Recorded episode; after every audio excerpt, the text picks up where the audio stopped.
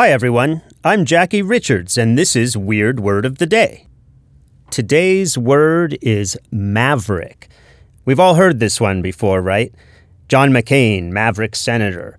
CNN started by maverick entrepreneur Ted Turner. There's even a Western TV show in the 50s with James Garner and Roger Moore called Maverick. It means an unorthodox person or independent minded person.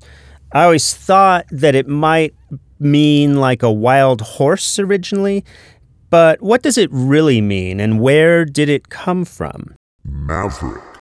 Well, a wild horse isn't that far off, actually. Maverick is actually the name of a Texas lawyer named Samuel Augustus Maverick. He was a hero, imprisoned twice during the Texas War of Independence from Mexico, and he even signed the Texas Declaration of Independence. Maverick reluctantly became the owner of a herd of cattle back in 1845 as payment for a debt that he was owed. But he was too involved in other activities to be a rancher, so he sold the herd to another rancher by the name of Beauregard.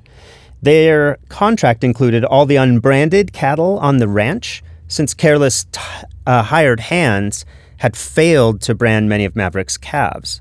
Beauregard's cowboys claimed every unbranded animal they come upon as a Maverick. Sam Maverick never owned another cow, but his name soon meant any unbranded stock and later referred to any person who holds himself apart from the herd, a nonconformist.